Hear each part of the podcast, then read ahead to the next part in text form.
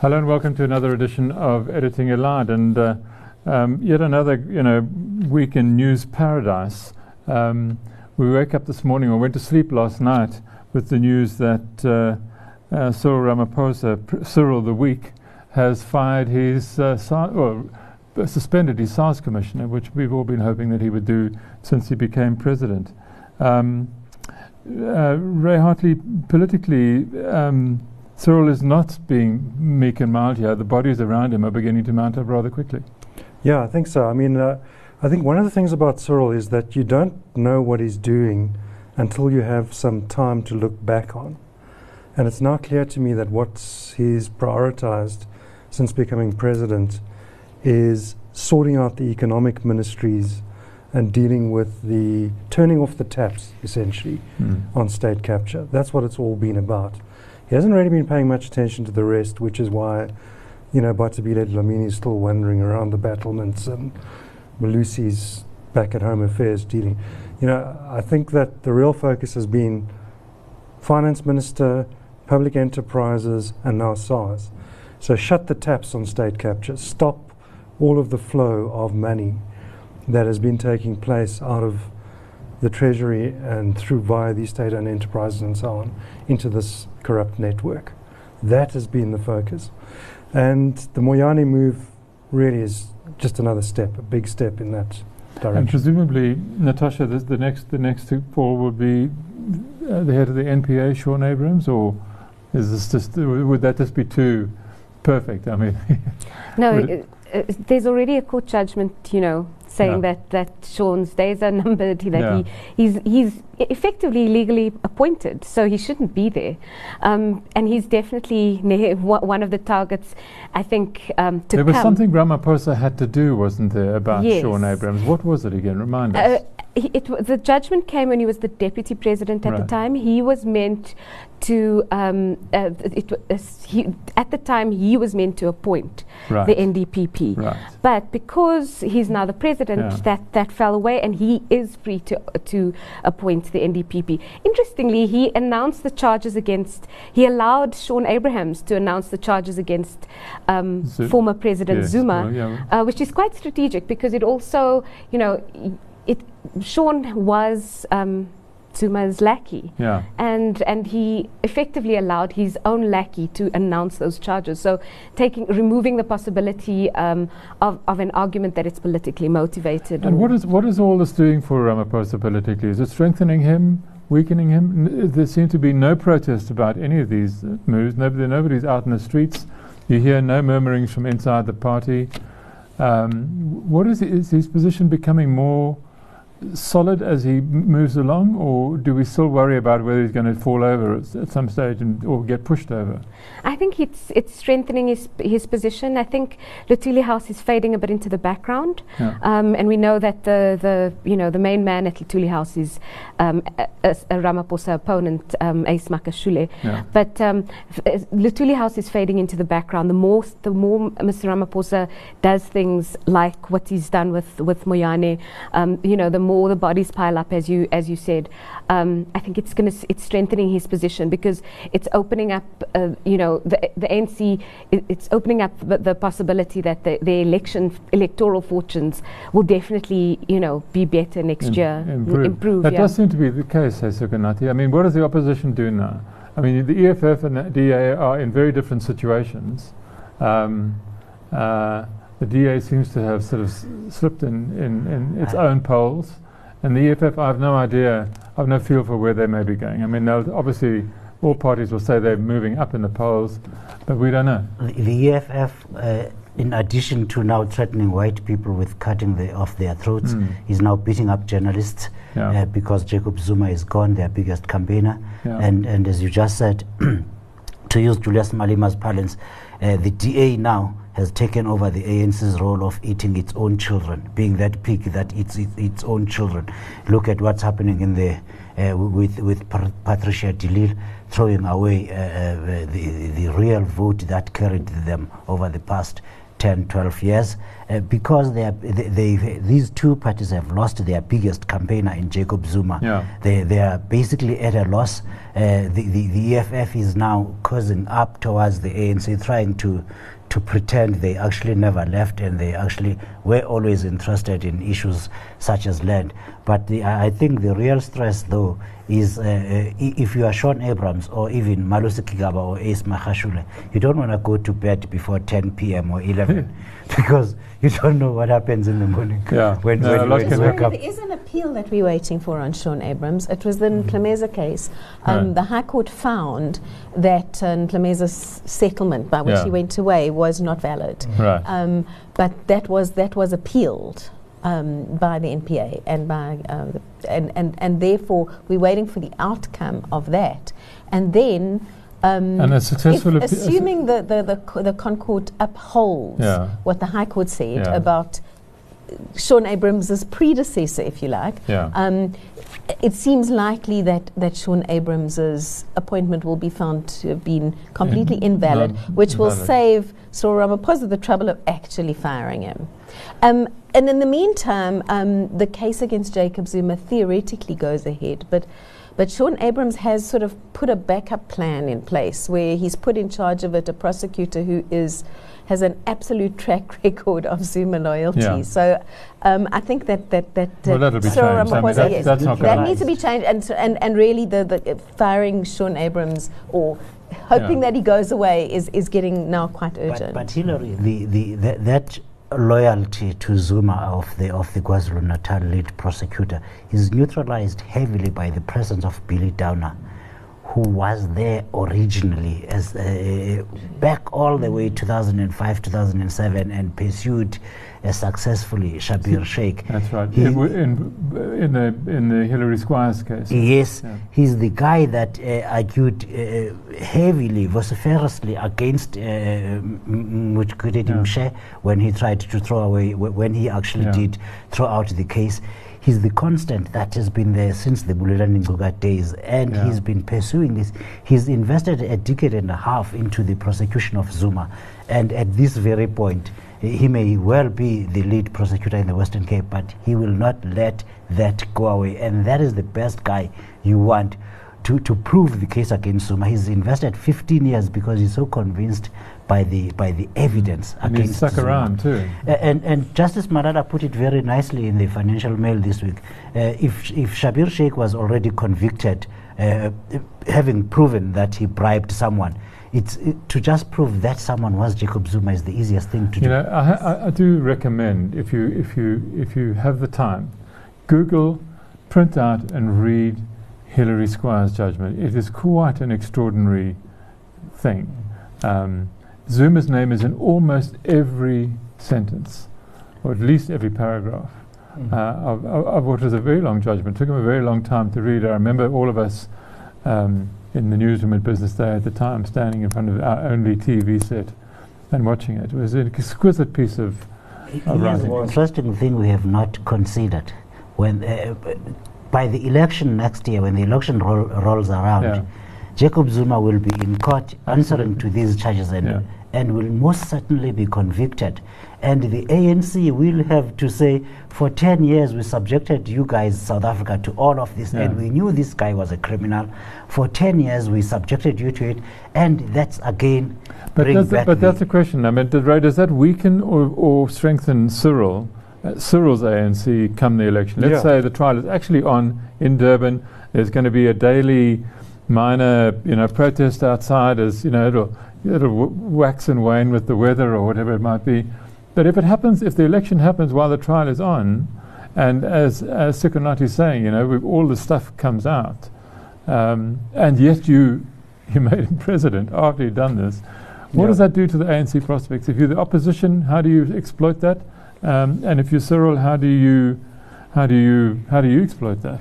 I think a lot of it's going to depend on the defense that Zuma mounts. Mm. If his defense is going to be I was naive. that I was naive and this was common practice.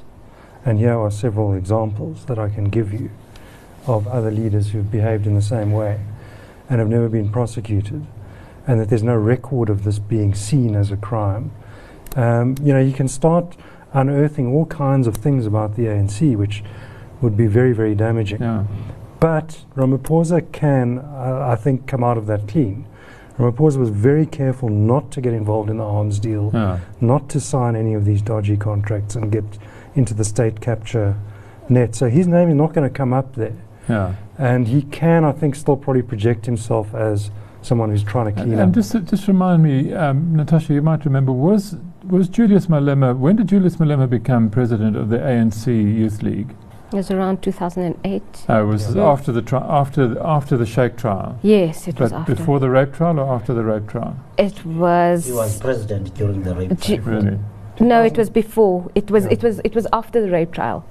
No, it was. I think it, it was definitely after the rape trial because because Fikile Mbalula was still the president of Right. of. Okay. But Julius still played quite a s- Yeah, yeah. quite a role. I mean, he Yeah. was he was quite key. He was premier of Limpopo at that time. The danger the ANC faces, though, is it is allowing Zuma to campaign for it in KZN. Um, I don't know if you've seen the, the, the pictures from on the ANC KZN Facebook page. You know, the uh, one poster with Cyril's face, one poster with Zuma's face. Um, so he is campaigning for the party, and that's a danger that the ANC needs to to you know face. Um, And how do you, f- how do you, if you, if you, if you're facing that and you want to stop it, who, who does the stopping? Does Cyril pick up a phone, or is it left to the local ANC, uh, the provincial ANC? Well, I actually, I actually think that Ramaphosa's got a real problem because the KwaZulu-Natal vote, because of the sheer size Yeah. of it, is huge, and there's a chance that Zuma being on trial and out of politics, that there may be a demo. Not that they'll go and vote for the DA or the EFF, Yeah. but just people might fall into apathy Yeah, and not go and yeah, cast their vote. yeah, So you know, there's a bit of a dance with the devil going on here to try and sort of show them that their man is not entirely on ice. yeah, But it, it could play badly in the other provinces. yeah. So lots of calculations that he. But, but Ray, that assumes that uh, KwaZulu-Natal was united uh, behind Jacob Zuma, and it was not. He did succeed in killing off the IFP. Uh, that you can grant him. But right now, KwaZulu-Natal does not even have a representative in the in the top six, and and that uh, is a direct result of their uh, infighting over. Zu- in fact, what Zuma did to to KwaZulu-Natal, that's a direct result of his dirty hand there, because he would have Nkosazana at all cost, and and and and it blew it all away for them. Ha- having having him charged should automatically disqualify him from, from helping the ANC. At least those in, inside the ANC that don't want him there Uh, can now have an Is the excuse and say provincial this guy. executive legally elected anyway? Uh, No. th- No. There's no provi- No. there's no provincial executive, and unlike in 2007 in in, in Polokwane, there is no conference resolution that says we'll support this guy in court. Yeah. So KwaZulu Natal come next year is going to be a bit of a, a bit of a mess, and he compensates for that by getting it right in Gauteng or, um, uh, or, Yeah. And also having William Kiese yeah, in the traditional leadership role Yeah. in cabinet, yeah, doing the right things. Doing dispensing the the right right kind of patronage to Yeah. rural KZN, Yeah. I should imagine. We'll um, we'll be back after this break.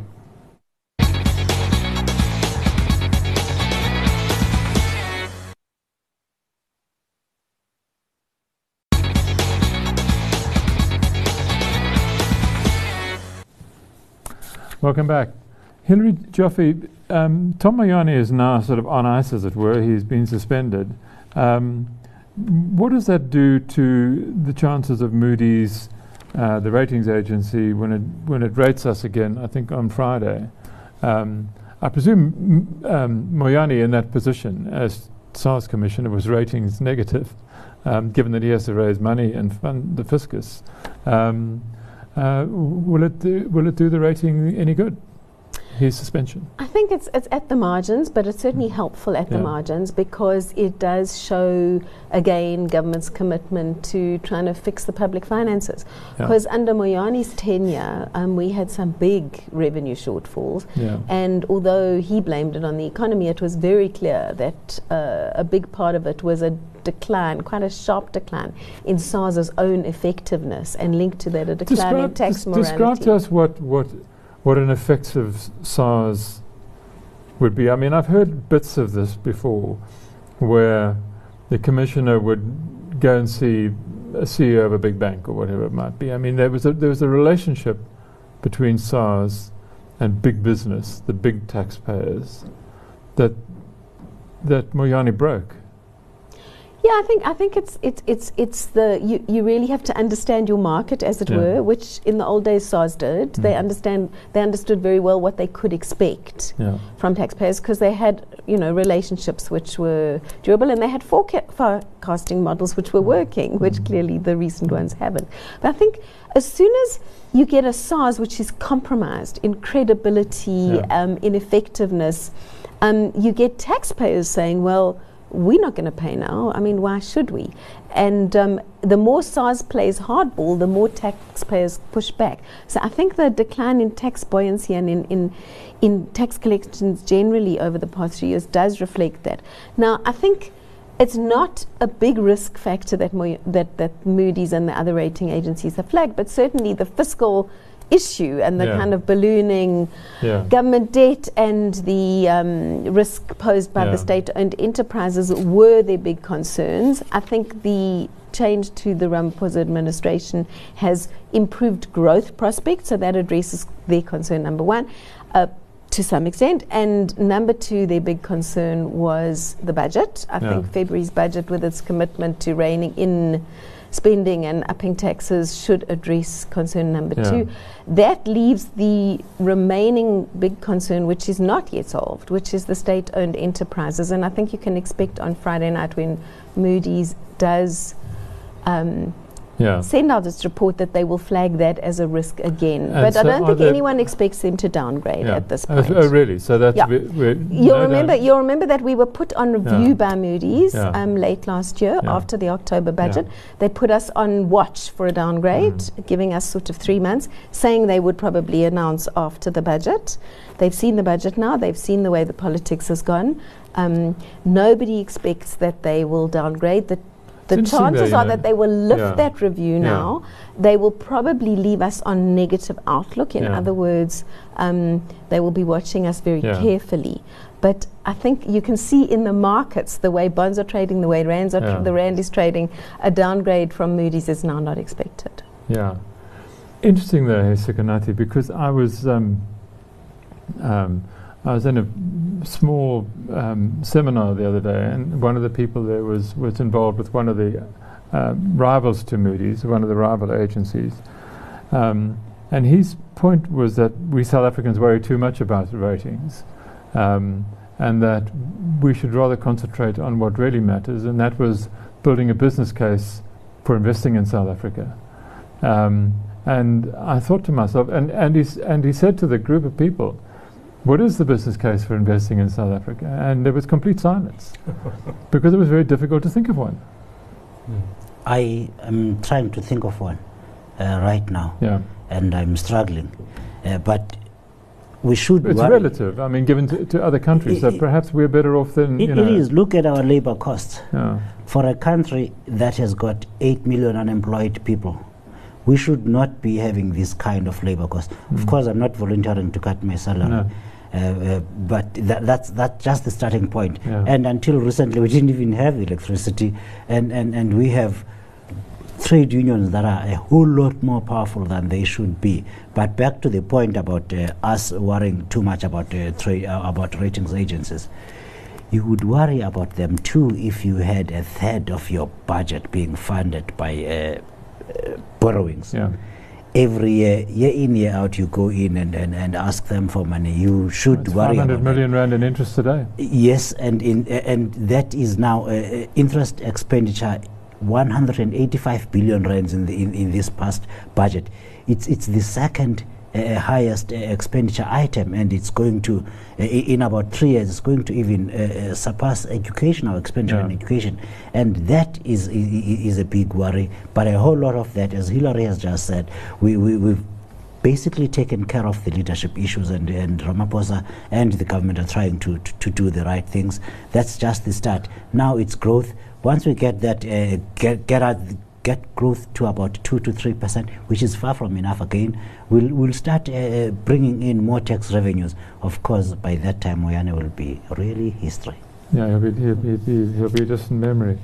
But, but um, um, to, to, to get us to the point where, where um, Hilary, and you were talking about outlook, when does outlook turn upwards rather than down? What has to, so we're not talking about a material change to the rating, but just a positive outlook would do us a lot of good. I mean, it would, it brings, it doesn't bring bricks and mortar investment into the country, but it at least brings sort of um, some sort of flow of capital back into. They're stable in yeah. between negative and oh, positive. Right, we, yeah. What we're aspiring yeah. to at the moment is stable. And that means that the big risks we'd have to get off the table and we'd have to lift the growth rate.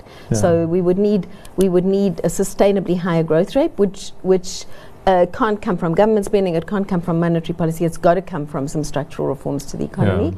Um, and we would need to get the state owned enterprises. I mean, the fact that there are new boards at Eskom and South African Airways doesn't fix them no. or take away their enormously over borrowed uh, and, and very fragile financial position. Um, I think those state owned enterprises are still a big risk to the public finances, and until that risk is somehow addressed, I think Moody's will be and, and Standard and Poor's will will be worried and will likely um, Moody's keeps us on negative outlook. At Standard and Poor's and Fitch, we are in fact on on stable outlook, if I recall correctly. Um, so we're fine for now. Yeah. But I think we are the big risks. What about SOEs? What about Transnet? Is Transnet the next one to be paid attention to, or?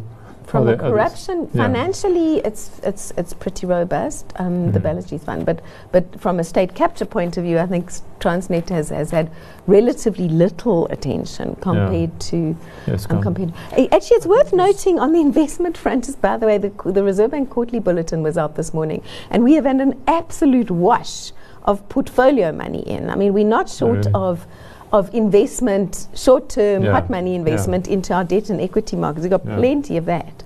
Um, what we are short of is serious foreign direct investment and local investment too. To grow capacity. Yeah, I mean, I think one of the problems that Ramaphosa has here is that he has the backing of the left in the ANC and the, and the union movement. Yeah.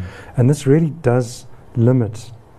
You know, you can see that, you know, for example, Eskom, it's a no brainer there's some parts of this thing that need to be shifted into yeah. private hands yeah. to increase efficiencies. There's the question of um, a bloated structure, mm. the, of pay that's way too high. These issues don't seem to be mm. on the table to be mm. dealt with. I mean, the, there was word that SAA was going to cut a thousand jobs. The next day, they furiously denied it. Yeah. Um, obviously, they've been thinking about it, and it leaked out. Yeah. So there is a structural problem here. How do you introduce uh, efficiency and write these balance sheets um, and without offending yeah. his core constituency? The fact that Ramaphosa is trusted and supported by the left is exactly the kind of asset he needs in order to go and restructure these organizations. Remember one Lula da Silva who may or may not be in jail at this point in Brazil? he came he came exactly on that ticket and transformed Brazil totally well, albeit temporarily. But he had the goodwill, he had the trust from the left. If Jacob Zuma, for example, were to do what you're suggesting uh, uh, happens now, we would they would go ballistic as they did with Thabo Mbeki. But now they have one of their own mm. whom they trust and, and, and, and would be more willing uh, to, to, to actually uh, give there the ways to transform these things and include the unions in perhaps the transformation. I mean, mm. to, you know, um, yeah. parcel off some property to them, or even some companies. They can own th- the unions can own some yeah. some assets. You and, know, and you do what Germany has done, uh, did long ago. Yeah. Give reserve a third of the seats on every board, and you say trade union. You are in whether you like it or not. Whether you like it or not, yeah. from day one, yeah. we all sit in the same table. The, the, the problem now is the distrust well, that was exactly the thing with the SAA story. Exactly. So the, the CEO was sounding slightly hysterical on the radio in the morning because of this Sowetan exactly. story. I think it said a thousand job, you know, it's a bloodbath and all that sort of stuff.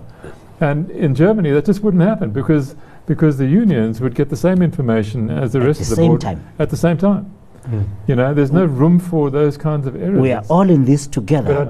Right now, yeah. uh, we, we have trade union and, and lab labor relations now uh, are still mirroring our past, our ugly past. Yeah. Uh, back then, when trade union was really no, a code for, I mean, we uh, was a code for liberation. fix this, but the government's got to have the courage. I mean, business can't decide uh, Uh, on a, new national board structure. You know. So, so let's give Ramaphosa advice. Yeah. You, you, you, are busy now and get rid of Tom Moyane and all yeah. the state capture brigade. Yeah. Once you're done with that, call the trade unions in and we sort this country once and for all. No, I think you know the problem is the lesson of Mbeki was that he adopted this conservative fiscal framework. He did all the right things for the investor community he spent a lot of political capital, cap capital and alienated the left in the ANC yeah. and outside of it. And then the investment didn't come.